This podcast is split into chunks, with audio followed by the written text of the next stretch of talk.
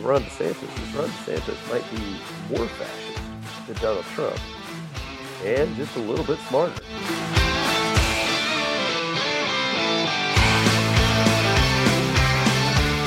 It's not necessarily, oh, we're going to have a civil war here soon, but I'm just saying, if you look at that statistic there, it shows just because the civil war is, is over doesn't mean that animosity just goes away, or you automatically were like, yeah, we were wrong. Hey, I'm so sorry. Yeah, we were wrong. This is the Snap Hook, where each week Tim Costello and Scott Barzilla help you digest their favorite stories from the world of sports and politics. The, the history books have gotten away with a lot of the bad things that we've done as society because they were non-Christian nations. And just like the dreaded Snap Hook, don't be surprised when we start bringing you over to the left side of the fairway. Back in the good old days, you could have gotten a job doing just about anything if you sat there and said, I have a college degree. But now that's not the case. So we're going to sit there, we're going to bat on these kids. We're going to sit there and say, you're going to owe, you know, thousands of dollars in debt. And in many cases, some of them pay for maybe twenty or thirty thousand dollars they borrow. They might pay two or three hundred thousand dollars in their lifetime with all the compounded interest. Now here are your hackers of the week, Tim Costello and Scott Barzilla. Welcome back into the Snap Hook podcast. A little bit of a break for your hosts as we took a much needed respite the last week, but we're we're back. We're we're relaxed. Scott's glowing. I mean, it's it's a beautiful day in the neighborhood here. It is a beautiful day, Tim. You know, and, and I don't know if there's ever a good time to take a week off, but you know, looking at what happens in the news, I don't know that these last you know two weeks was a great time for, to take a break from the show. Yeah, it's it's certainly been uh, eventful. You know, it's uh, this one. This one hit close to home for me personally, as I shop at those outlets a lot. Um, actually, had a trip planned to go get my Oakley sunglasses fixed, and um, didn't get up there, but you know, got lucky on that one. Um, but yeah, it's been it's it's been a hell of a week. It's been it, it, you know even on the sports side, we'll get into what we missed there, but yeah, I mean it's it. There's been a lot going on. You know, unfortunately, life sometimes gets in the way, and you know I've I've had uh, you know it's it's that time of the year where your kids have their their year end performances, and and Sawyer um, put on a, a wonderful play on uh, on Tuesday last week, and that's our normal recording day. And so, unfortunately, we just were unable to get together.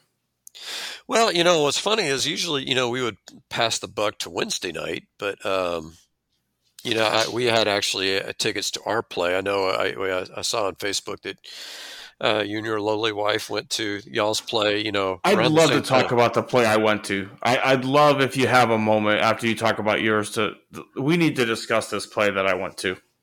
Um, well, ours was it was a Sherlock Holmes, uh, and it was a you know modern Sherlock Holmes. But and and actually, we got to meet the actors afterwards. They did a kind of a Q and A.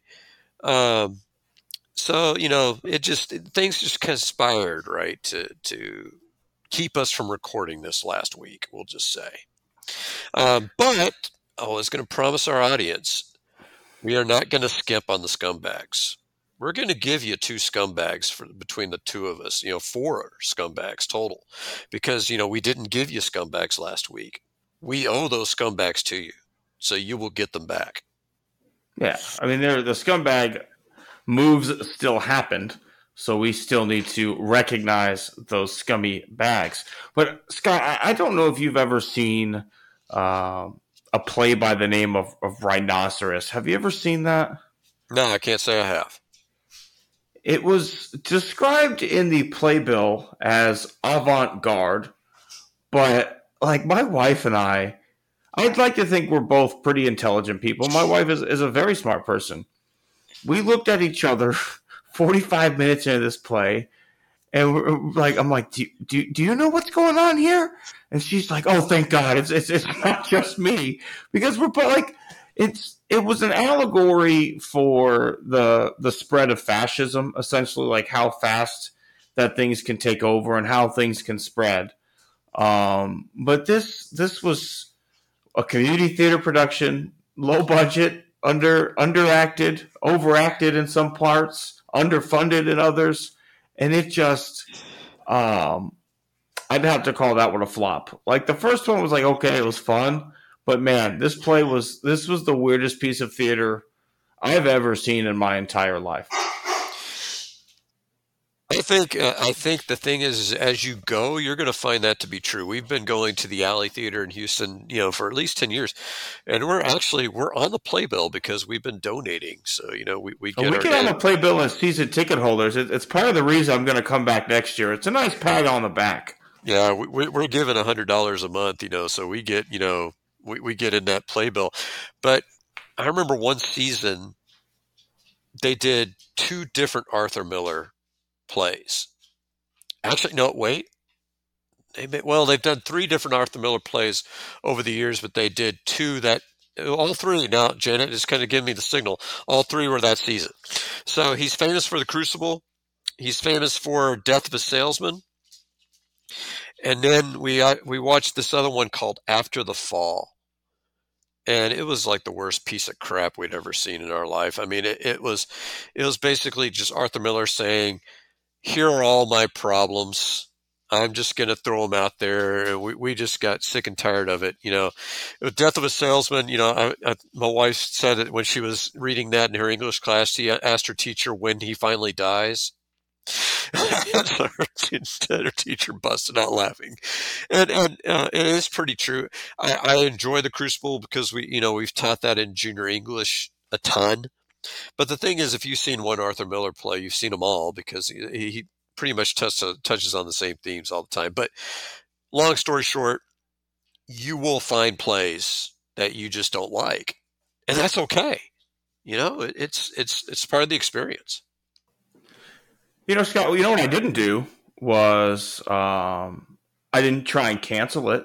I didn't try and take to Facebook and badmouth it. You know, I didn't do any of that. Uh, we just left there saying that one wasn't for us. You know, we somewhat enjoyed uh, the first one, which was um, uh, darn it, it's it's leaving me now. It's a Stephen King one about uh, where the where the author gets like has the accident and he's stranded. Um, Oh, it's gonna drive me crazy. But either way, the first one was okay. It was like two people in the whole play. It was a lot of just the same two people. But this one was just so like I we literally had to look it up. Like we left we left the play and we had to look up like what was this about? What was what what did we miss? And then like when it finally hit us, we were like, okay, like I can see like because everybody like all of a sudden just started putting on a rhinoceros head, right? Like I like one person has a rhinoceros on, and like people are just turning into rhinoceroses. And it's supposed to be like as fascism takes over, you know, you just become someone who's willing to tear stuff down. You turn into a rhinoceros and run people over, yada yada yada. But it was just so not clear, and it was just so hard to pick up on that. Like I just, I've never felt stupider. I've just never felt like something went right over my head since I graduated high school. So yeah, uh, before we get into our topic for this evening, um, and I'll let Tim introduce it. I, I you know, when you mentioned that, you know, the the whole idea of the play, the, it's like I don't know if you watched the Smurfs growing up. Min- minimally, I mean, like not religiously. I was more of a Power Rangers kid, but uh, like I'm aware of of the Smurfs and and what is basically socialism slash communism of blue people. Well, it's funny you know, about the Smurfs, they were Hanna Barbera, and Hanna Barbera basically their creativity was limited, and so like you, see like the Jetsons, and you know, and the Flintstones are like you know basically almost the same, and then you had you know Scooby Doo, so you had Scooby Doo and Astro are the same dog. I mean, they're just different colors, right? Well, the funny thing about the Smurfs was there was an episode where they started biting each other and turning purple. And they would say Gnap.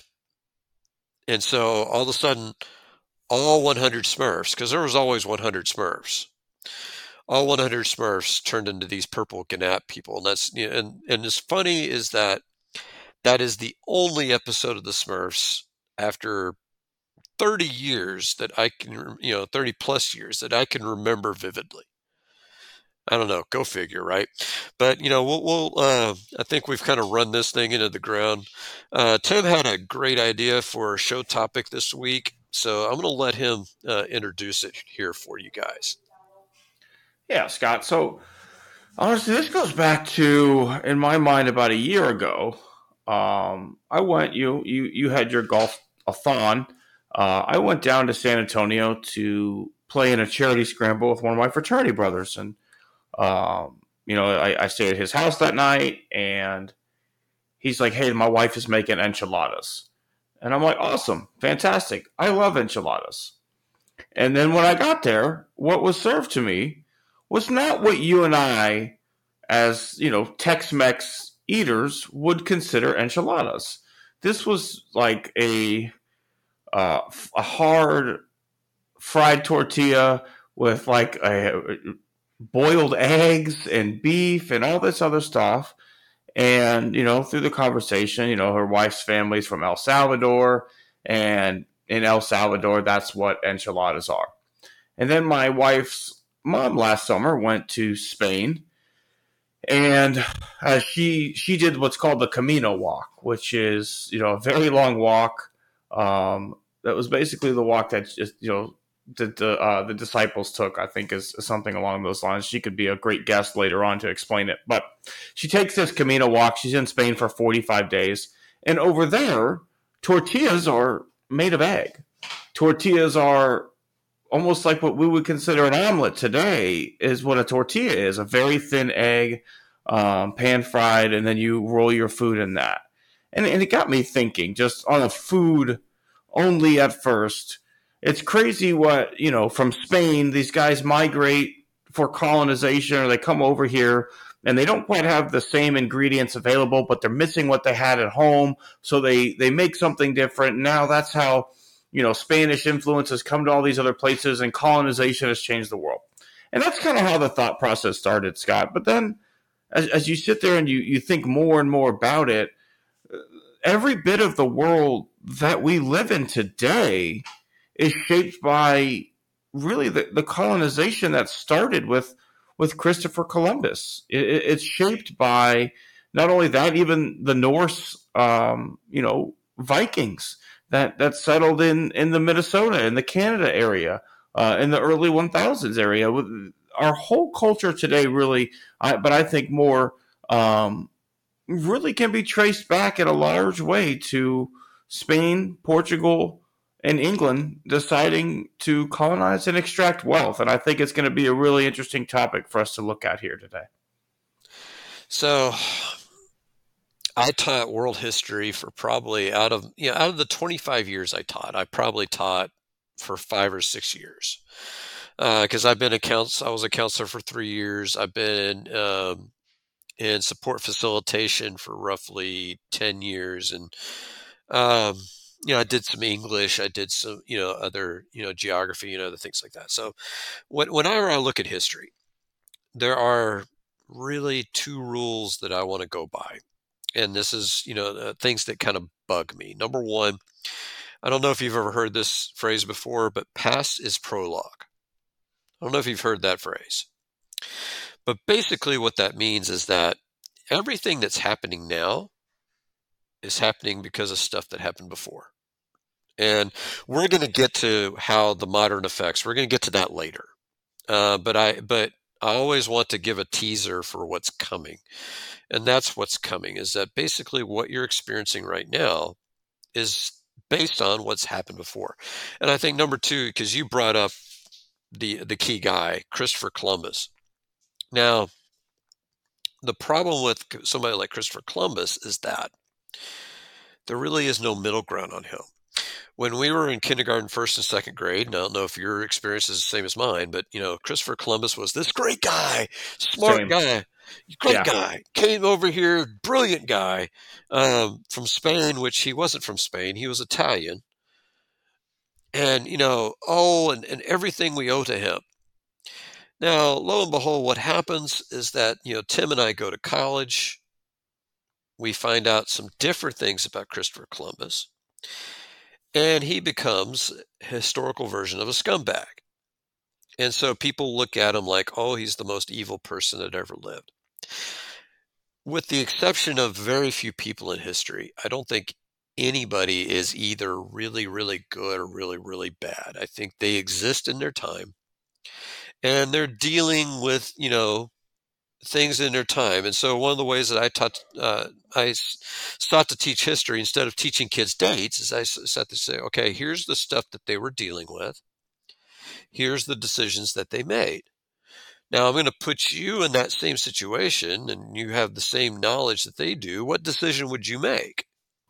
And in many cases, it might be the same. It might be different.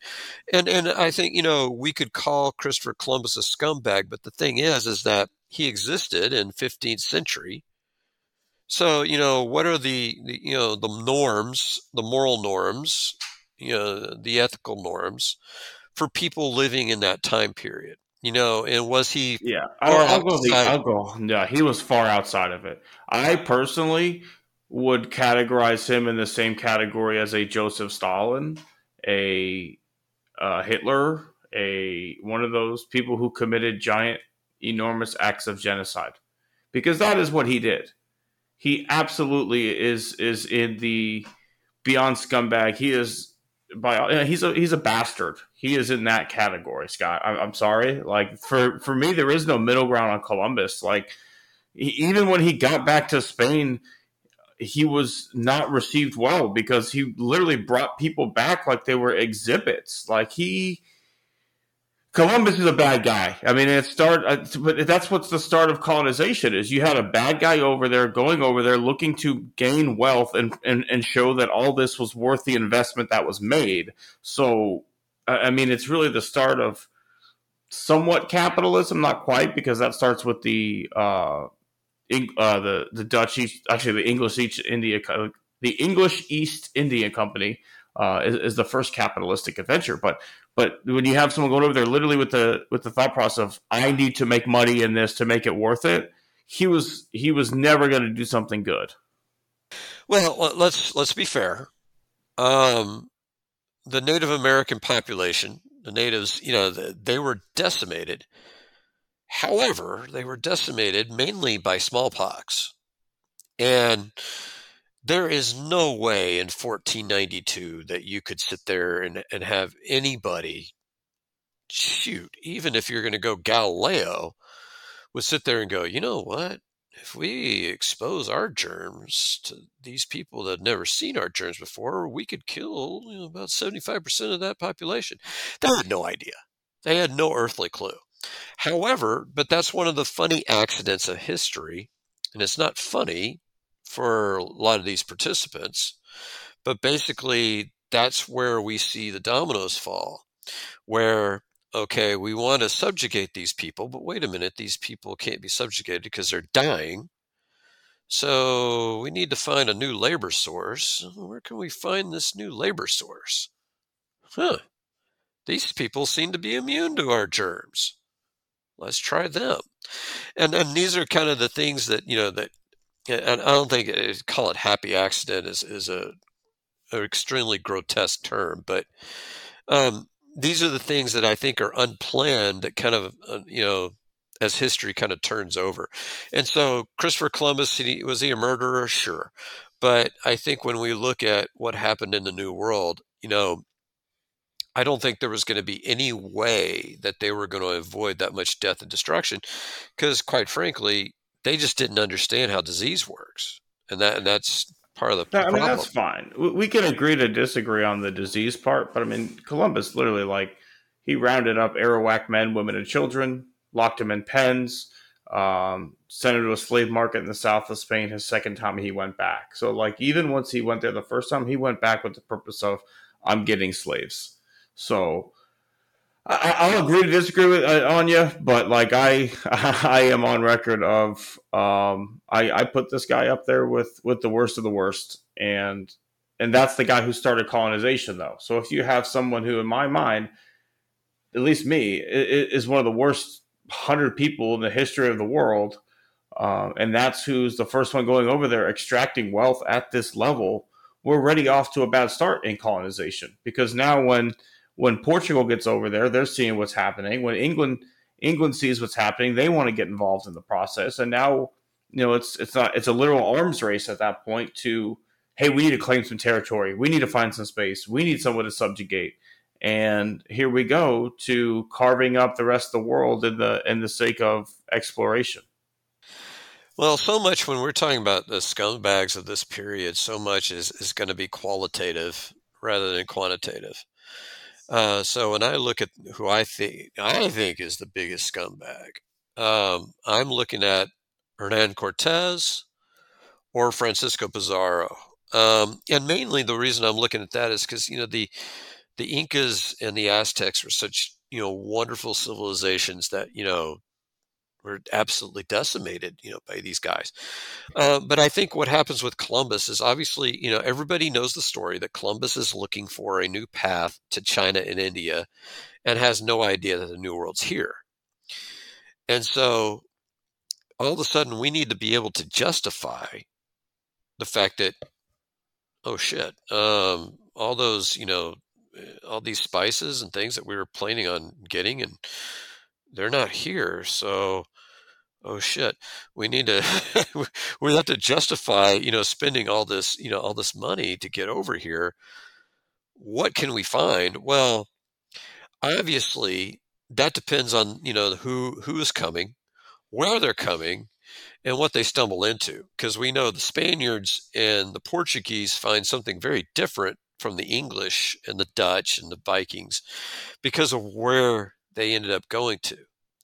And so the economic responses, I mean, I, I, think are virtually the same. I mean, we're we're basically pillaging the land, we're taking what's ever there for our own, but it's it's kind of you know it, it kind of pushes forward. What ends up happening is that you know when you're raping the land and you're raping the people and you're stealing what's there, when it comes time for them to be independent, what do they have?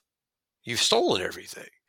I mean, the Aztecs had gold, you know, coming out of their ears. The Incas had gold coming out of their ears. The Mayans, brilliant civilization, and we're still not sure what happened to the Mayans. Um, but you know, we could probably, as harbors, to guess. But what, what, you know, what does the country of Mexico have left after you know the Spaniards and the Portuguese have pillaged everything? Uh, and so that's that's kind of you know what we're looking at. And so to me, my biggest my biggest scumbag I think is Cortez, because to me the Aztec civilization was a you know a great civilization that we could have you know worked with, learned from. No, we just wiped them off the face of the earth.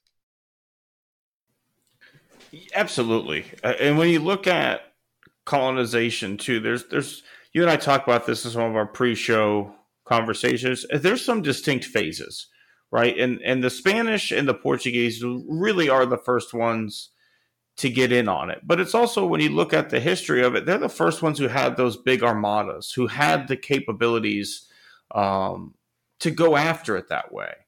And as as the English really saw what was happening, they realized they were missing out. They they had an opportunity um, to head to the New World as well and then you start to see the Mayflower obviously land in in uh, Plymouth Bay, and the colonists spread out there. But the English spread out much further than that as well. You know, they they really take what Spain does and they explode it because the English had colonies for different purposes, right? You know, Australia was was a debtor's prison for the longest time, and that's it explains some of why Australia is the way it is today. But if if you could end up on a boat to Australia for stealing a shirt from a shop, you know, it was it was an out unbelievably crazy um, place and a crazy world that you could live in. But England kind of just started taking over places, and they would go in, and it's almost what like the CIA does today with America, where you befriend a local warlord, help back them, let them take over. Now they're the local ruler. They pay tribute back to you, and you get to extract the wealth from this country. And it's they looked at what Spain and Portugal were doing, and, and man, Scott, did they did they turn it up to a whole another level? Well, what the English did is the English, you know, were very smart in that, um, because you mentioned capitalism. I, you know, mercantilism. I mean, you could consider that to be kind of an early precursor, but well, I mentioned I, I mentioned capitalism because you legitimately had stocks being sold um, in a company for the first time ever, where the public could come in and buy uh, a portion of the you know the East India Company. But it was the first time ever that a public company was literally traded like that. Yeah, we're investing. We're investing in the in the enterprise. But what the English figured out was the English figured out how do we sustain this. That's what they figured out. Because the problem with the Spanish and the Portuguese is once you get all the gold, it's gone. There's no more. You you, you can't manufacture gold. And so once they got all the gold, that I mean, it presented two problems. Number one, it flooded the market, and so they didn't understand you know market forces because you know there was no it wasn't really any kind of an understanding of market back in those days, and so they didn't understand that you know, okay you got a shit ton of gold, but now your gold is not as valuable as it used to be because you got a shit ton of it all at once. Um, but the English figured out the figured out with triangular trade, they figured out that okay, we can use renewable resources, crops. We can continue to grow these crops, and so we'll never run out of these. And so we just continue to produce, produce. So that's when we start to see, like you know, cotton.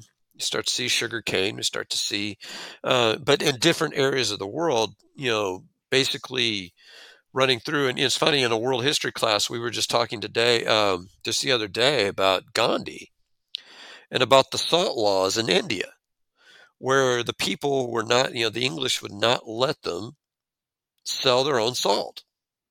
The English had to sell it. So, I mean, we're talking about, you know, just, you know, the English figured out, okay, what can we find here that will never run out of stock?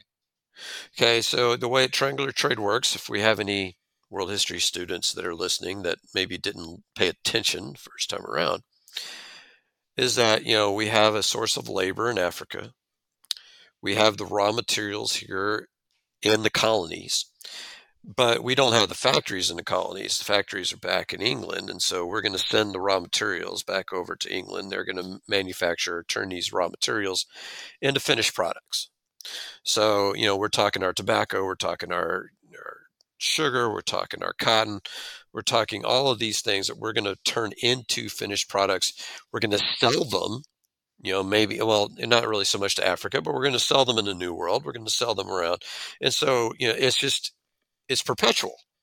And that's what the British figured out. Um, the Spaniards and the Portuguese, they're looking for gold. They conquered the Incas, great. Conquered the Aztecs, great. What do you have left once you've conquered them and you've taken all their gold? Yeah, the English were much more willing to dabble in that, that chattel slavery than than the Spanish were, at least early on. The, the Spanish definitely got involved in it um, at its at its peak of the triangular of the triangle trade. But you know, when at least in the 15th and 1600s, you know, and, and really 1700s as well. When when you're looking at some of the early part of it, when when England was was going into Africa, they were going there to kidnap to kidnap people and, and sell them into slavery. And so uh, th- that outpost that they set up there, you're right, they set up outposts in areas that they could you know continually have supply for, for what they wanted to keep doing. It wasn't about pillaging at that point for the English as much as it was, you know, creating a sustainable ecosystem.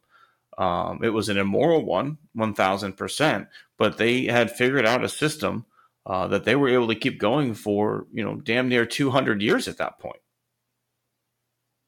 Well, let's keep in mind on the morality front that tribes in Africa were selling each other. So, I mean, we, we you know, I mean, that's how it started. But I mean, we absolutely got to a point where people were being kidnapped. And I mean, we can always look at what people believed at the time, eh, but you can go back to that time. And there was quite a bit of the population that was adamant that slavery was wrong. So, I mean, I don't want to be that guy who's sitting here slapping everybody on the, uh, you know, saying you were wrong, but they were. Oh, sure, absolutely. Um, but that that's part of the English model is that you know human capital is sustainable. I mean, it's reproduced, you know, and so that that's the way these things go, right? Um, what's funny about the New World, and if we, we're talking specifically about the New World, and, and this is where you know obviously, who is the best arbiter to divide up the New World? Well, the best arbiter is obviously the Pope. So, what does the Pope what does the Pope do? He he draws this line of demarcation, is what he calls it. Now, if you're thinking about it and you're looking at the New World, what would make perfect sense is to draw a horizontal line. He didn't do that. Yeah, it's vertical. There's a vertical line. And so when you're looking at it, and it's like, well, most of South America exists on one side of the line, and most of you know Central America and Mexico exist on the other. So Central America, Mexico is on the Spanish side. South America is on the Portuguese side. That's why our friends from Brazil speak Portuguese and they don't speak Spanish, you know, which are similar languages, but you know, not exactly the same, obviously. Um, but then, you know, obviously you get in, and we have to do the same. And, you know, later on in Africa, you know, we have to sit there, the, the countries in Europe. I mean, and just imagine yourself saying this out loud. Countries in Europe how do we divide up this territory which isn't ours? Okay, you get this, you get this, you get this, you get this. Everybody wants South Africa because they're the ones that have the diamonds. So, you know, I don't know who's going to get that. And so, I mean, obviously, the people of Africa don't have a say in that. They don't, they, they don't should they shouldn't have a say in their own, you know, self interest that because they're the ones that live there. It should be up to Europe. Oh, Let Europe divide it all up. And so basically, we're dividing up the world, and we do the same. Uh, I mean, you, you look at what, what's happening over in Asia after we figure out a way to get there. We're doing the same thing in China. We're doing the same thing in Japan. We're doing the same thing, you know, Korea and all those other countries as well. Uh, so, is it any wonder that any kind of a you know a relationship that we might have with the world is is warped and strained after centuries of this. Oh, and I think this is also too a great point to enter in with racism. This is this is truly where racism starts to come into play in the world. I think beforehand you had, you know, classism, you had you know what what bloodline did your family come from? But now we're literally seeing for the first time as as the world truly different races right? If you've only ever lived in europe you know maybe you've seen some different shades of of of people of european but for the most part europeans you know are going to look fairly similar. Well now you're going to mexico. Now you're going to africa. And all of a sudden you think these people are darker than me i'm automatically they don't speak english idiots. I'm better than them. So it's it's this is we start to truly see racism come into play of I'm white, I'm better than these people, I can rule these people. I deserve all their resources. And it's where it really creeps into into the thought process of the world and into the European thought process as well as they start to expand their culture and see that other people are living in ways that they deem lesser than the way that they would live. So automatically, those people are lesser of a race than the white Europeans. So to kind of put a name to what Tim is just talking about right here, and so this is where you had, um, and, and, this is the difference between the way the English did things and the way that uh, the Spaniards and the Portuguese did things um, in England, yeah, you had poor, you had in here in the New World, you had poor people and you had people who had wealth. However, there was no sense that you were lesser of a human. If we're talking about all white people, okay, remember we had the slaves and we're, we're, we're going to set them aside. But what's funny about what the Spaniards did is the Spaniards have, so there's a group of people we call mestizos, which is when a Spaniard has a relationship with a native, you know, a Native American. Their offspring is called a mestizo. They're on a certain level. Then there is a mulatto, which is when you know the Spaniard has a relationship with a slave, and they're below the mestizo. So I mean, we're setting up. You know, we we we associate the caste system with India, but you know, we're setting up a, a caste system, and this caste system perpetuates itself over time. Uh, the people who were full-blooded Spaniards who were here, they owned all the land. They are still the wealthy. Their ancestors are the wealthy people in Mexico and Central America. And then you had people who were I think of pure Spanish blood, but not born in Spain. So they're just a little bit under that, but they, they still are living, you know, the good life. And so what you see is eh, you don't see any upward mobility. And that's the reason why I think, you know, particularly things in Mexico and Central America are the way they are, is that, you know, people want to flee, want to flee to the United States because you, you want upward mobility. You want to sit there and say, hey, can I work hard and improve my lot. And that's the same thing that uh, your ancestors that came over here did. It's the same thing my ancestors came over here did. My great great grandfather was uh, what we call a cobbler, uh, which is a shoemaker. Shoe man, yeah, yeah, shoe guy. And and they and his his sons, you know, all you know, they they. My great grandparents had 17 children. Only 11 survived to adulthood the way they would keep him sustained is they would bring their shoes and let him fix the shoes. Okay. He maybe had second or third grade education. Um, not much. My grandfather was the same. My grandfather, what's funny is, is that he went, went very early on when he was in third or fourth grade. He goes to work for his uncle at his grocery store. And my great grandfather doesn't know this because my grandfather showed up to school one day a year. And do you remember what, do you know what day that was? Picture day. That's right, picture day. He didn't know what class he was in. I mean, he'd go walk into this room, he'd be like a foot taller than everybody, and he'd stand in there and he'd take a picture. But, you know, he'd show the picture to his father look, I'm in school.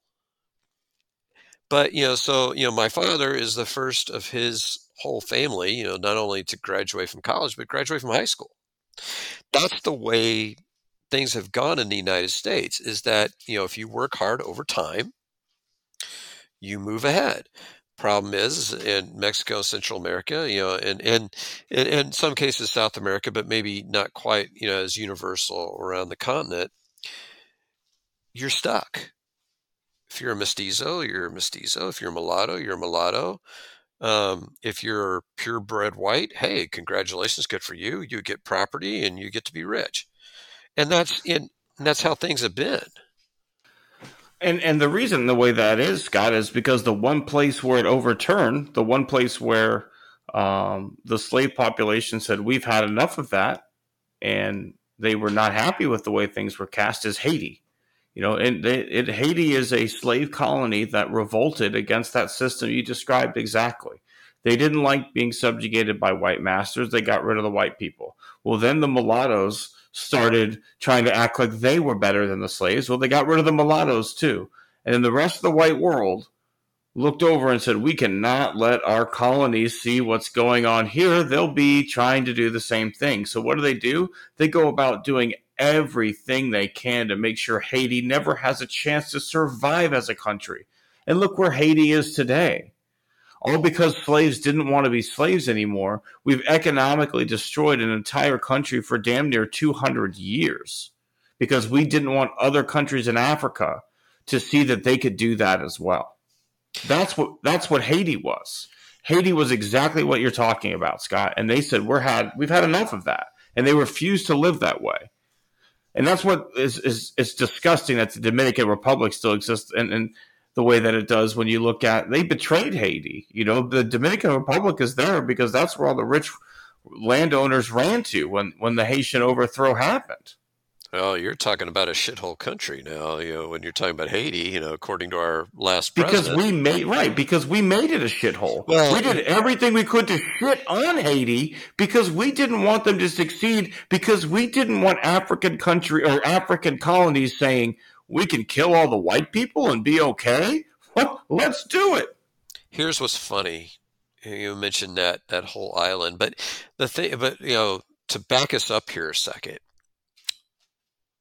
the English, I don't know if this is because they had to do it this way. You know, you could debate this, but they believed more in self governance. So the colonies pretty much, you know, they were governing themselves for 150 years before the king of England went like, wait a minute, this is getting too costly. I need to raise my raise some taxes here, and then the whole you know revolt started. Whereas the Spaniards and the Portuguese go like, no, no, no, no, no, no, no, no. The self governance thing, no, no, no, we're not doing that. We're going to send over some powerful governors, and they're you know we're going to do things our way. But you mentioned this, and and and, I, and to our credit, in in our school, we showed a video to the world geography students about Haiti and the Dominican Republic. It's the same damn island. It's the same damn island. The Haiti half is a hellscape. The Dominican Republic, I don't know if I'd consider it paradise, but you know, they're doing good. And the thing here's the thing about the Dominican Republic. They are so draconian that I think they would make our last president blush. Because here's what they did everywhere in the world. And I think, you know, uh, Trump was playing around with this. He, he made statements about this, but I don't think anybody would ever seriously, you know, consider the whole idea is that if I am born in a country, I'm a citizen of that country. I'm a naturalized citizen. That's the way this works. Doesn't work that way in the Dominican Republic. Okay, Dominican Republic decided to take that away because what they saw was they saw that there were Haitians that were over here in the Dominican Republic and they had babies in the Dominican Republic. And oh shit, we can't have this. We can't be taking care of these people. So they would kick them out of the country even if they were born in the Dominican Republic. And it was fairly easy to point out because, like you said, I mean, they were a former slave state. And so, you know, not to be indelicate, but the people in Haiti are just a little darker than the people in Dominican Republic. And so the, the people in Dominican Republic can quickly figure out, okay, all right, who here is really Dominican Republic and who here is really Haitian, even though they're born here? Oh, you're darker. Uh, you no, you're yeah. And that's what they've done. I mean, they've done everything but build up a wall with East German wall guards. I mean, that's the only thing they haven't done and, and it's just it's the most despicable thing I mean anybody could ever see. So you mentioned American colonialism and and uh, you know the the thirteen colonies finally having uh, their tipping point, and, and, many people would say that, that that was a long time coming. Right, it was inevitable. It, it it was going to happen that way. When you had felt like you had been governing yourself for as long as you've had, why would you need to continue to, to chip back to a king? And and and that's one thought process. Um, when you look at the actual numbers, it's something like a third of colonists actually wanted a revolution, and it was a it was a loud third, and you know here we are now. But in that time period, around 1760s, you know the international slave trade is is supposed to go away. England bans England bans chattel slavery, um, and, and so that part of their triangle trade goes away. So now we've kind of got a little bit of a restructuring, um, and really within the world powers as well as England's really on a rise. Scott, you mentioned the, their ability to hold on to their colonies, a lot of it due to their self governance versus. Uh, you know, Spain lost a lot of colonies. Portugal lost a lot of colonies. Portugal does not have the power that it once did coming into the 17, 1800s. They're not the international powerhouse that they were early on. Spain has lost a lot of their power, especially as uh, the English naval fleet has grown. The Spanish Armada has shrunk. So now, really, the, the world power at, at this point is England. England loses a battle to America. Uh, they lose the war. I'm sorry, and, and and really, I'm kind of I'm skipping over the Seven Years' War slash the the, the French American War as we call it. Uh, so the French Indian War, uh, as we call it here in America. But you know, at this point, England really is number one. France is going through um, their revolution. Napoleon hasn't quite come into power yet, and this is where we kind of see that that gravitation towards Africa. And and, and when Napoleon gets into power, he wants his place in Africa. English wants their place in Africa. Belgium wants their place in Africa as well. And that's where Scott talked about. We start carving up Africa and and this is where we start extracting resources a little bit more on the English side of things. Because as you mentioned, England was was really more about sustainable trade uh, up until that point and, and basing it a lot of it on trading human beings. But now that you can't do that anymore, they are going to be less about self governance in some of their colonies, more about strict rule, more about forced human labor, and more about just extracting as much wealth as they can for the crown as humanly possible. So yeah, the American Revolution, I think, is the turning point for England and their and and how they view the way to get things done. Because the way the English were working is they were working similar to the Roman Empire, where the Roman Empire was very much, hey, you're Jewish, you want to remain Jewish?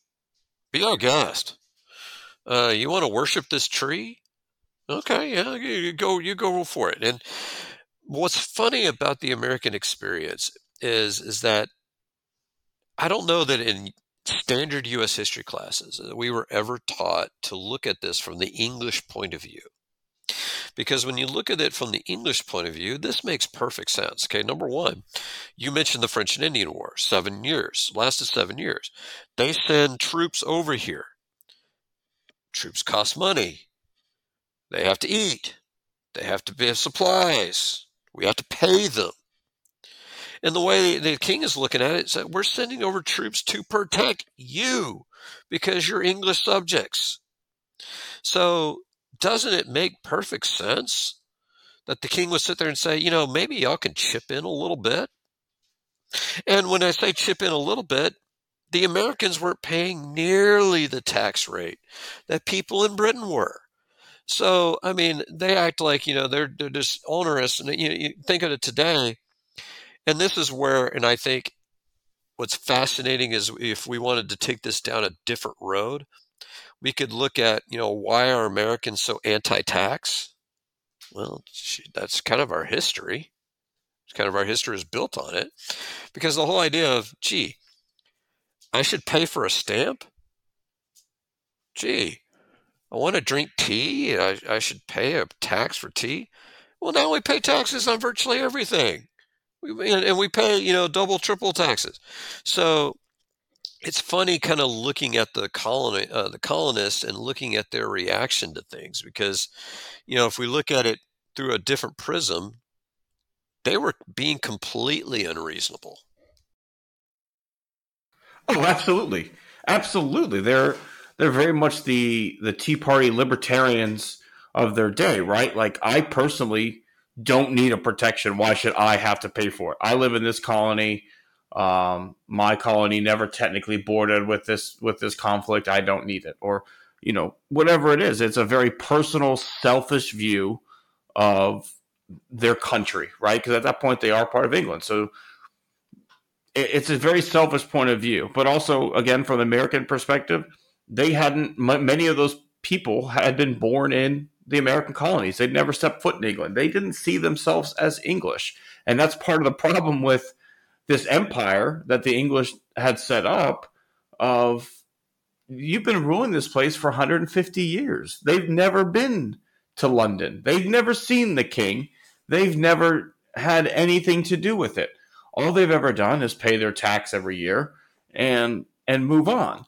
And so that's why, you know, after the American Revolution and, and really the War of 1812 as well, England is more hands on and they're more hands on in a big, big way.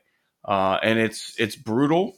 They they go to war, the, the Boer War in in Africa with with some of the native tribes out there.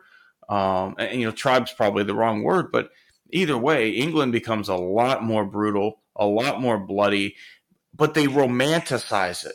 You know, there's um, there's books written about people going to Africa, and there's I can't God, this is gonna drive me crazy because he was in uh, he's one of the mean uh, some quarter Alan Quarterman Quarterman or Quarterberry.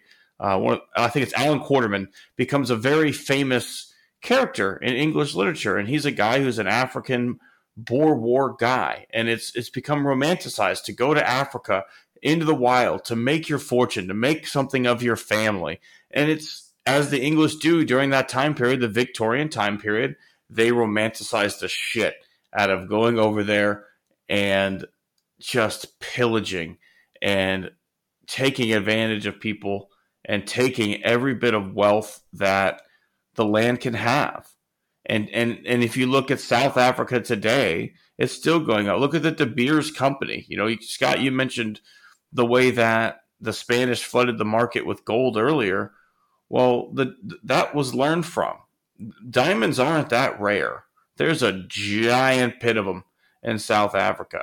The the De Beers Company is the only one who can get into that pit because they went over there and they bought they bought the land and they made something of their family, quote unquote, in the 1800s, and and that has changed the landscape of the world today. And oh, and and until someone you know assassinates those people and steals the land back for themselves, it's going to continue to be that way, and diamonds are going to continue to be outrageously sought after. Drip, drip, drip, drip. Yeah, they're not going to release them. You know, they're going to drip, drip, drip. Now, what's funny is is that you know, so George Orwell. Uh, I'm sure you've read 1984, and you know he's he's written many other things. He actually got his start. He was in the military. Uh, he was English in the military. He went over to India. I mean, he wrote a autobiographical story about having to kill an elephant uh, that was kind of rampaging around, and just the, you know the story around that, and just I think how that directly affected him and affected his worldview. Um, it can be underestimated. So yeah, the the English absolutely learned from the American experience. They absolutely they did not rule India the same way. They you know certainly didn't rule South Africa the same way or Australia, uh, or Canada. I mean, Canada officially, and this is what kills me, is that King Charles is now is officially the king of Canada. Has nothing to do with you know the Canadians, no power whatsoever. But it's just so funny to sit there and say here in 2023, they are still even loosely affiliated with the British. I mean, it's it's it's hilarious on a certain level. But the English. Hey, got real real quick, Scott. You mentioned something. I want to. We'll get back into this, but I want to tap into that real quick because you mentioned the coronation of of, of King uh, Charles that happened this weekend. He's now the king of, of Canada as well as England. I, I walked down. My dad had it on, and I was almost like I was just in disgust. Like, why do I care? Why do we still have a freaking king? Why does anyone care? and my dad was offended, like, "Oh, respect the pomp, respect the history." Where where are you? Because I, I think it's absolutely absurd that anyone gives a shit that this guy has the proper last name, so he gets to put a fancy hat on and sit on an old chair. You know, seems to me over 200 years ago we fought this whole big war, so I don't have to give yeah. a shit. Why do we care? um, uh, the funniest mug I saw was there was a picture of Camilla on it, and basically the message was is that she gives hope to side chicks everywhere. Um, and that's just hilarious. I mean, to me, I mean, just the comments of it. You know, he's 73 years old and he's finally gotten a job. You know, I mean, just you know, all these things. You know, hey, if you like royalty, if you want to watch that stuff, it's like anything else. Um, I saw, you know, this whole thing about people um, buying a house that had like a Satan symbol carved in the wood. And so they're going inside, they're bringing priests, they're bringing all these holy people, they're sprinkling all this, you know, holy water and putting a Bible in the ground. You know, okay. You do what you want to do, right? Just, you know, I should not have to be subjugated to it if I don't want to. So I'm not going to laugh at people who care, but I should not be forced to care.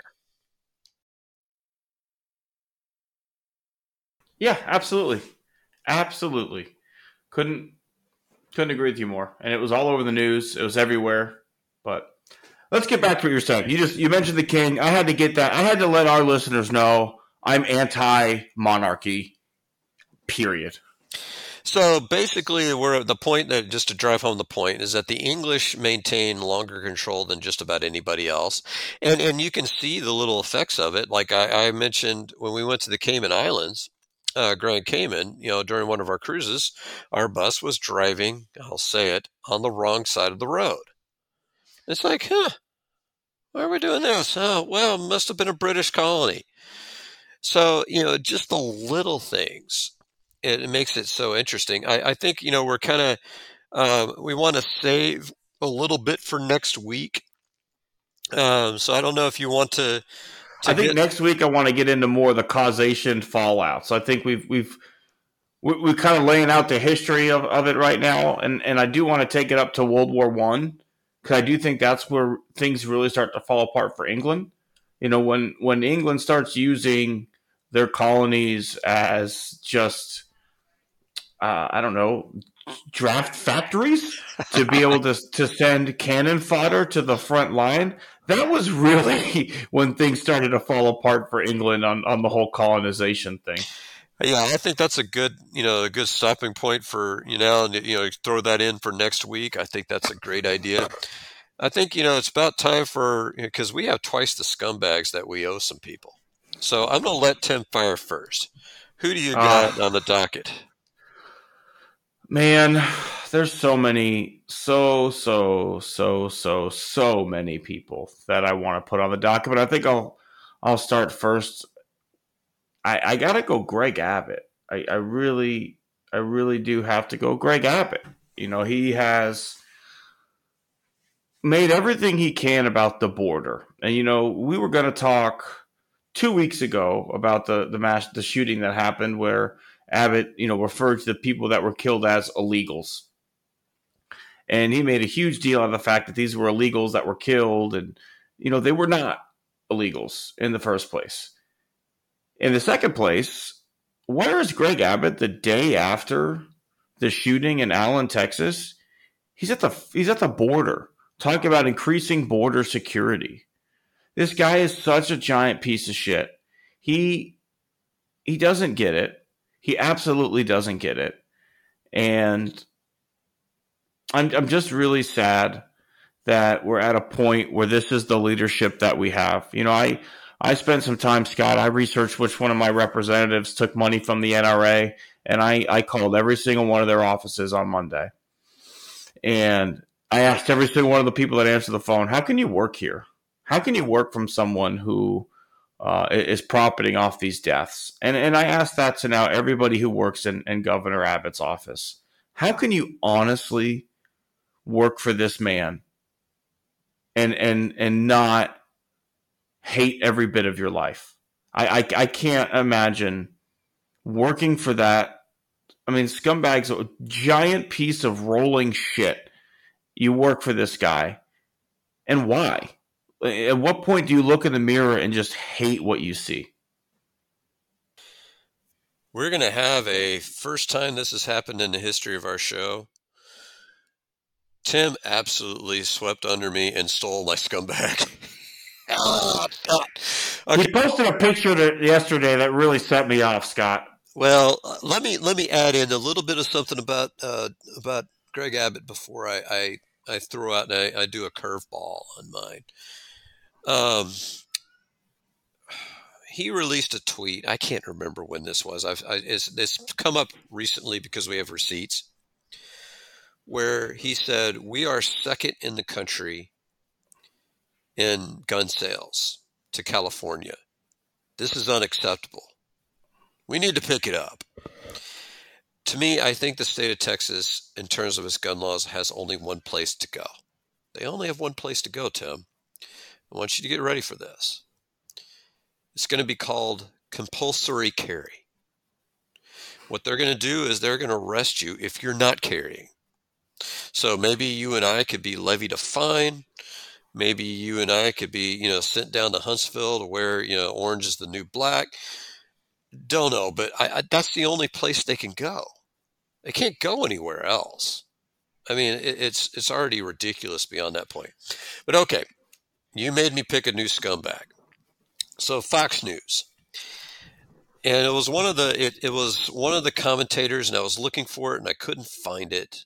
And it is pissing me off. But he said he was driving into work and he saw some illegals sifting through the garbage.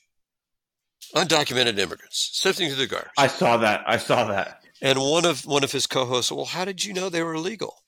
I can just tell. God, what a scumbag. And and that's basically the same thing Greg Abbott did. He just you know, and, and the funny thing about that is that it, it's not even how offensive it is to assume somebody's undocumented when they're not. That's offensive all on its own.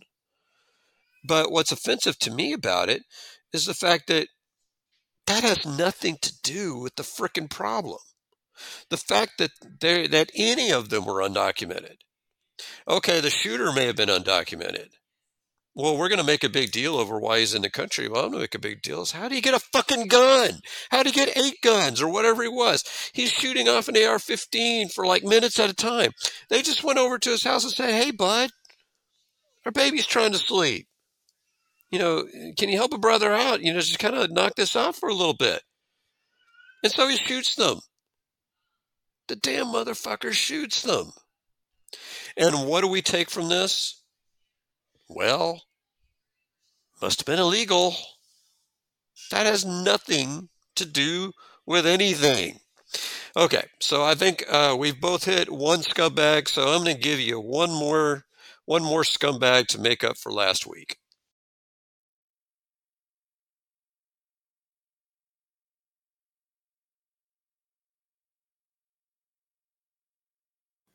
Are you are you hitting us with it, or is it?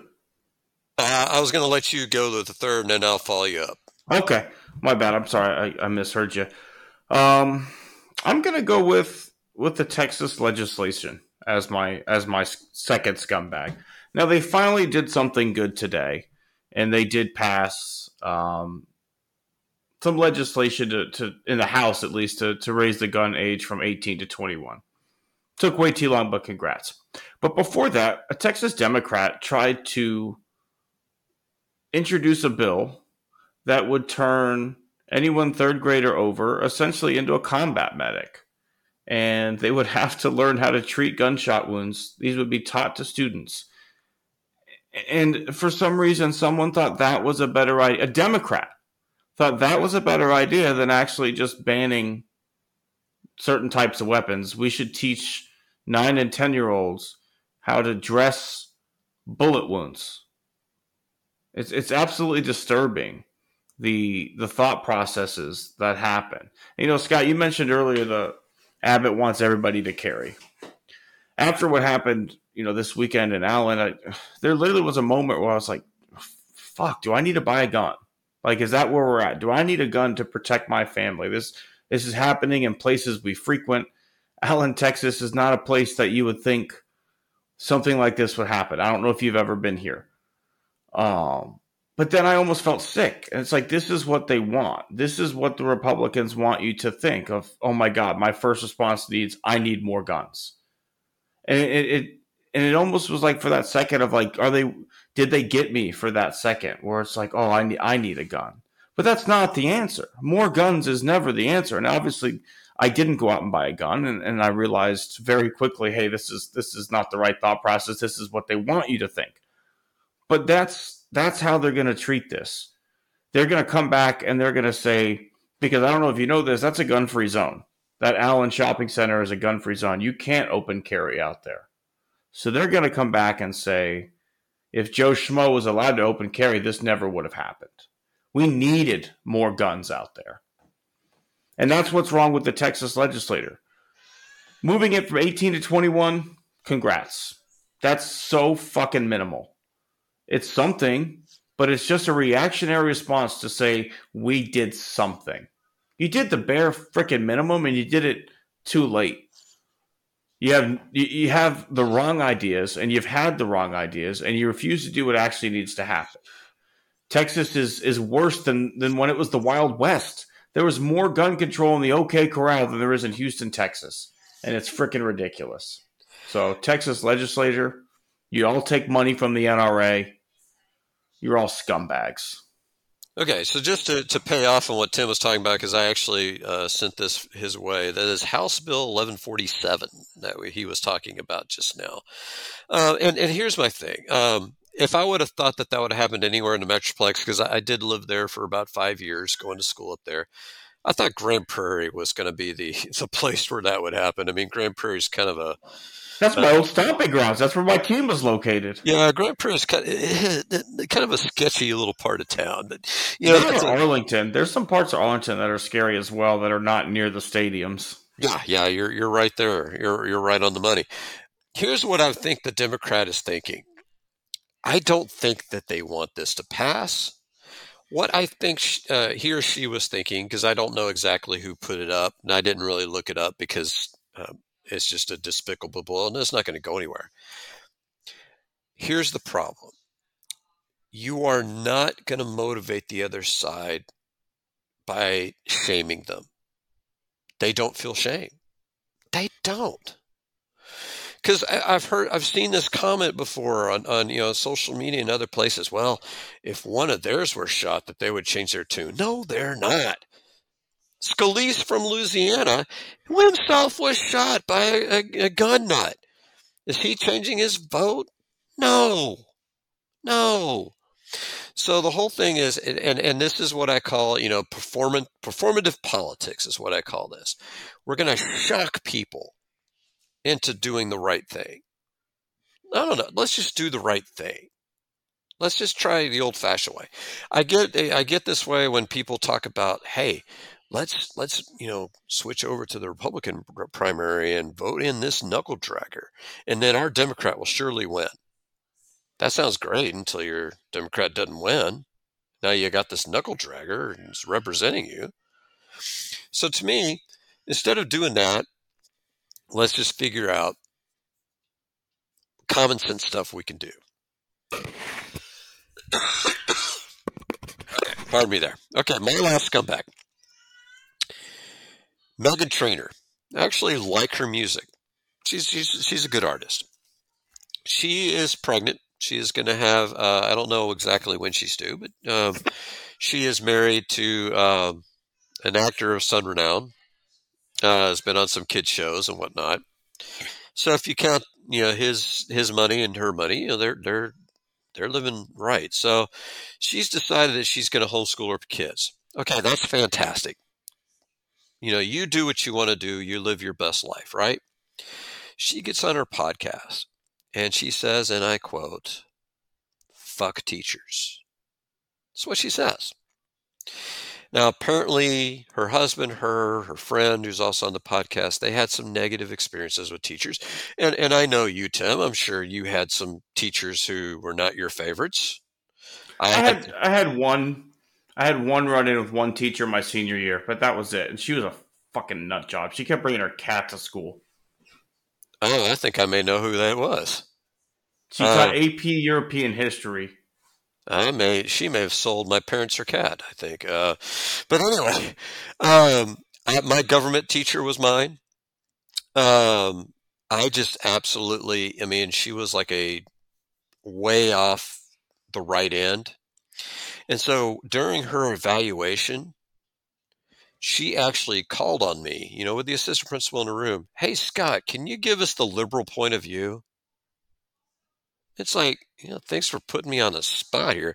And it's like, you know, we, we took a political spectrum test and like she would sit there, okay, you know, how far to the left do y'all think Scott is? And then, of course, a couple of students, he's a communist. It's like, damn it, you know, but my favorite was when she, um, I went to Washington, D.C. twice my senior year. Uh, I went for a program called Close Up, and I went for our choir. We went, uh, the Clear Lake Choir went and performed. So, you know, I've, I've seen the sights. And she's sitting there, well, Kennedy was the first person, you know, first president to send troops to Vietnam. And I said, you know, that's kind of interesting because the Vietnam Wall said 1958 to 1975. Can you tell me who was president in 1958? And she was like, "Damn it!" I was like, "Yeah, you, you, you know, you, are just stupid. It's, it's okay. It's okay." But yeah, Meghan Trainor, your wife's a teacher. I'm a teacher. So I'm going to turn that around. Fuck you, Meghan Trainor. You know, she gave a half held apology. But you know what? Just because you had a bad experiences with teachers doesn't mean that all teachers, or even a considerable amount of teachers, are bad teachers. Most teachers are good people. We like kids. We want to do the best by kids. So, yeah, homeschool your kid, knock yourself out, pay for a private tutor, do what you want to do. But you know, let's not downgrade and, and denigrate a whole teaching profession because you had one or two bad teachers in your life. It's it's absolutely sickening for sure to say things like that because I know what my wife does on a daily basis that goes just beyond regular teaching.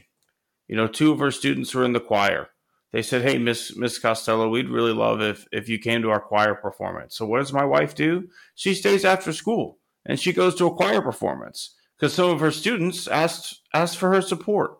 She didn't have to do that, but that's what being a good teacher is about. It's it goes so much further than what you write on a chalkboard. It, it's about showing support. It's about you know helping kids believe in themselves and become the best version of themselves. Um, and and and sure, like you said, go ahead and homeschool. But at the end of the day, you're you're missing out on the ability to learn because you know what, Scott. For I had, like I said, I had one bad experience with a teacher, and, and I, I to this day, I just think this lady was a freaking nut job. Every other teacher, I have never had a negative experience with. I, I, I learned a lot. You know, I had one professor in college I didn't like. Um, but again, I, I didn't think he was bad at his job. I thought he needed to, to, to get with the times. This was a guy in 2010 who said it was improper for a gentleman to wear a hat inside, so you couldn't wear a hat to his class. I'm like, yo, bro, you're teaching English lit at eight o'clock in the morning. I'm rolling out of bed and I'm putting a hat on and I'm coming to your class. Chill the hell out. So that was like the one professor I didn't like, and it's because of a hat rule. And I had a, an AP European Studies teacher who tried to say I didn't turn in my final project when I literally had pictures of the project. And so I was like, yo, this this definitely got turned in. But again, I don't hold a grudge against teachers. I think that lady was a nutbag, and I think that guy's rule was stupid. But nothing negative about the profession. I married a teacher. I love when she comes home and, and talks about you know her successes with students. Um, and honestly, Scott, I love some of the juicy teacher gossip too. I know you get some of it, but but man, there you want to talk about some hot goss? Juicy teacher hot goss is fantastic. You know, you mentioned your wife going to a choir concert. You know, actually, I don't know if you knew this at the time. You, you may not remember this, but when you were in high school, because you were graduating in 2008, right? So when you were would have been freshman year, sophomore year. I was actually teaching at Clear Creek High School. And so I remember uh, I taught, you know, I taught seniors. And so when the seniors sat there and said, Hey, you know, can you come to my volleyball game? It's like, yeah, yeah, I'll come to your volleyball game. And then she's like, and can you root for us? And it's like, yeah, I don't know. I'm a late graduate, so that's going to be kind of a tall order there. But, you know, I'll come to your volleyball game, and I did. Um, so, yeah. And I, I got great teacher gossip. I could tell stories all, you know, all day long. But we're kind of running here to the end here. I know, uh, I don't know if you have seen any, what we now might call dumbassery because we used to call it the dumb tweet of the week, but I kind of realized when going over some old shows that very rarely have we actually quoted a tweet. So we'll just call it general dumbassery. Have you seen any general dumbassery? I will, but I'm just going to real quick breaking news, absolutely breaking news. Martin Maldonado hit a home run. I, I just breaking news. It never happens. Guy hitting a buck fifty one. Yeah, it's I had to I had to break that out. But yeah, there's been some general jackassery uh, on the world of Twitter this week. Uh, first and foremost, from Malcolm P. Johnson. I'm sorry, Texas, but you reelected Greg Abbott, and you thought somehow things would change. You reelected Greg Abbott and thought the mass shootings would magically go away. You had a chance to do something, but you reelected Greg Abbott, and it wasn't even that close. First of all, fuck you, Malcolm P. Johnson. Second of all, it was pretty close, considering the state that we live in. And most of us who did not vote for Greg Abbott knew he wasn't going to fix things. And that's why we were devastated when he won again. So, again, Malcolm P. Johnson, jackass. Yeah, you sent me that tweet, and I actually wrote my uh, my piece at Juanita Jeans on that today because you know to me this this this deserves a little bit more, and that's my complaint with this. It's like yeah, you can look at 43-43, looks like a blowout. The Texans, you know, like guns. Boom. No, no, there's a whole lot more going on with this. If you listen to our, you know, one of our first episodes, we talked about issue framing looked at another one of our early episodes we talked about gaps and this is one of those areas where we have it is that we definitely have a gap in what people feel about guns and what gets done about guns and i and and i think because what's happens is is that you know we get gerrymandering we get um, in terms of statewide offices we we get you know rules that keep certain people from voting we have voter suppression. And then we have the Democratic Party, which I think Malcolm Johnson is a member of, that has done some absolutely stupid shit in the last 20 to 25 years in the state of Texas. And that's what kills me is that Republicans, you know, they'll come back and say, oh, we're not, we can't do what we want to do. And it's like, you've controlled this state every day of this century. What are you doing to me? Oh, we can't do what we want to do. Come on who are we trying to kid? But Michael Johnson, let's let's try to go a little deeper instead of just focus on this shit. Why aren't people voting for the things they want for? Maybe that's a good question. Maybe the Democrats could look inside themselves. Like, why are we, you know, producing for the most part really horrible candidates for statewide office? Maybe we can ask that question. Yeah, Democratic messaging is absolutely dog shit. Um, we talked about how you can't shame people into doing things. I don't think Democrats actually know how to shame anybody. I, I, I have to think if I, I've looked into running for office before, and unfortunately, it was a little bit more expensive just to be able to get your name on the ballot than I realized. I was going to run for state house. It's more than a thousand dollars just to get your name on the budget, on, on the ballot, not on the budget. You can you can pay for that through fundraising efforts, but you have to start the fundraising a lot earlier than I was able to do so. But let's say I had the money to run for governor. I probably know I'm not going to win, but I am going to talk so much unbelievable shit to Greg Abbott on a daily basis. I will run my shit on every channel I can, and it's going to be horrendous, and it's going to be offensive, and it's going to make people cringe. But I'm going to get my point out. I'm going to say what I want to say about Greg Abbott, and I'm going to let people know what a giant rolling turd that he is. I don't know why. Like, people look at what Trump did and how much shit he talked. It won him the freaking election. And it, may have lowered the, the level of rhetoric in this country, sure. But the guy won an ele- election on just purely talking shit. Yeah, I, have thought about running, and you talked about a thousand dollars. It's like, well, when we get into our sports episode, I have to decide: do I want those new golf clubs, or do I want to run for the legislature? Literally, literally decision I had to make, Scott. Literally. So, but, but hey, stay tuned to Thursday's show. You'll hear us talk golf clubs. So, just I got one more. I got one more god awful tweet. This one's gonna hurt. This one's gonna hurt you a little bit. Let me preface you by saying that this tweet comes with a picture of Auschwitz. This is from Kathy McLaren. I don't condone Nazism but maybe the mustache man was onto something. We need to bring that tactic back, but not to the innocent Jews for following their religion, but on trans for following pedophilic lifestyles. Well, Kathy, those were the people that the quote unquote mustache man targeted on top of the Jewish community. And second of all, who the fuck thinks it's okay to condone termination of a sect of people and to put that opinion out there with a tweet with your fucking pic- picture attached to it. Who in the world? Who in the world does that? Other than Kathy McLaren, whoever the fuck that is. Okay, this is a this is an audio medium, so I have to apologize here. If you could see me right now, I am cringing.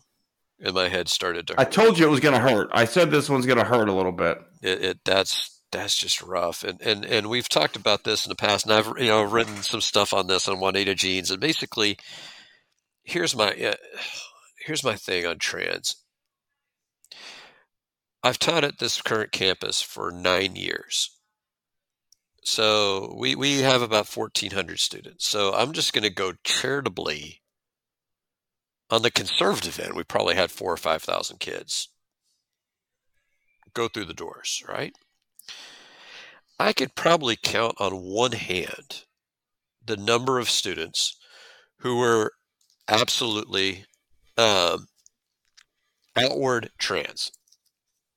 Five, right? So if you're doing your basic math, I think out of 5,000, five is 0.1%.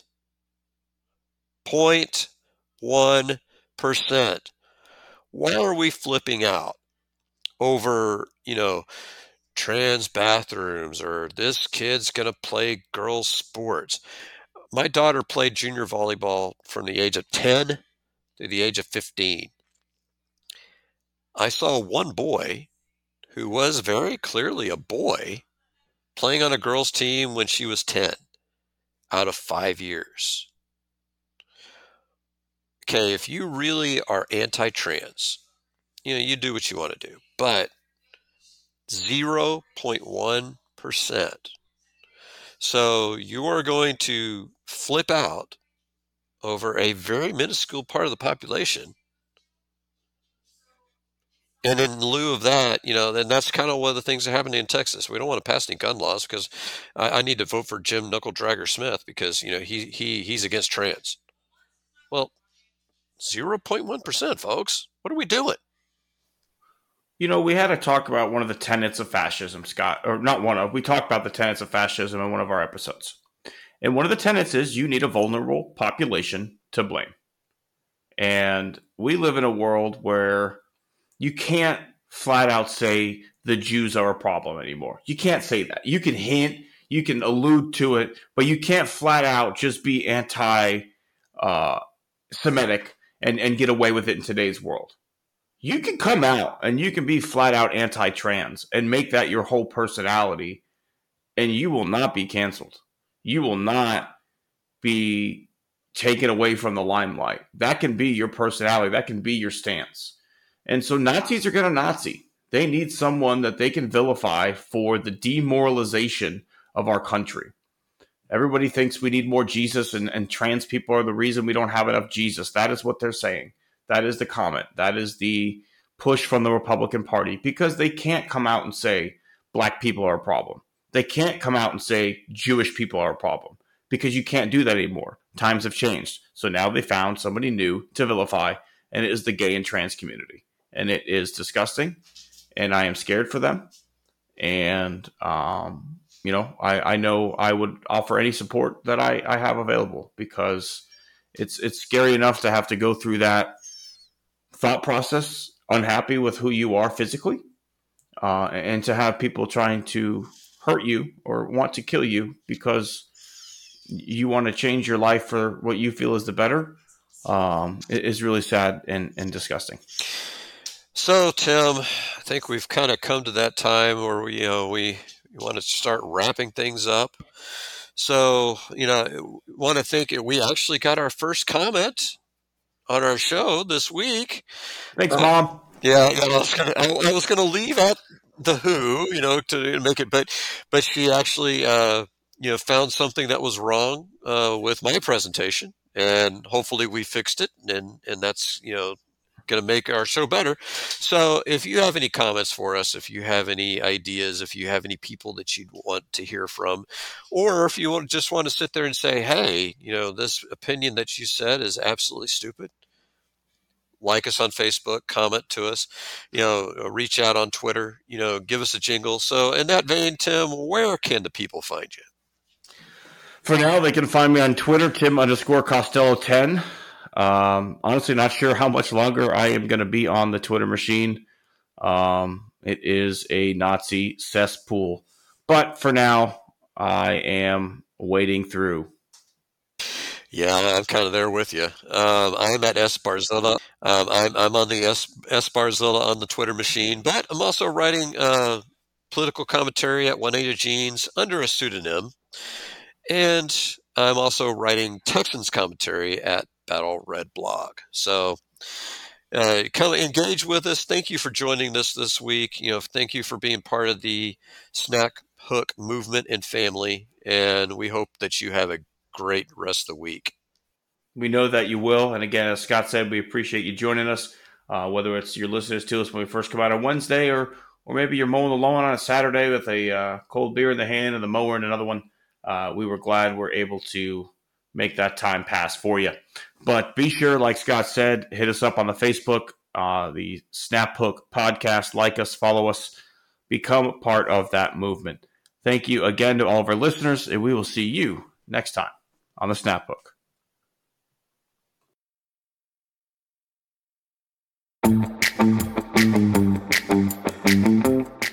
Thank you for tuning into the Snap Hook and making Scott and I a part of your week. Wanted to recognize that our intro song is called Energetic Indie Rock by Alex Grohl, and his outro music is Good Vibe by Twisterium. We appreciate everyone who tunes in each and every week and is part of the Snap Hook movement. We look forward to seeing you next week on the Snap Hook.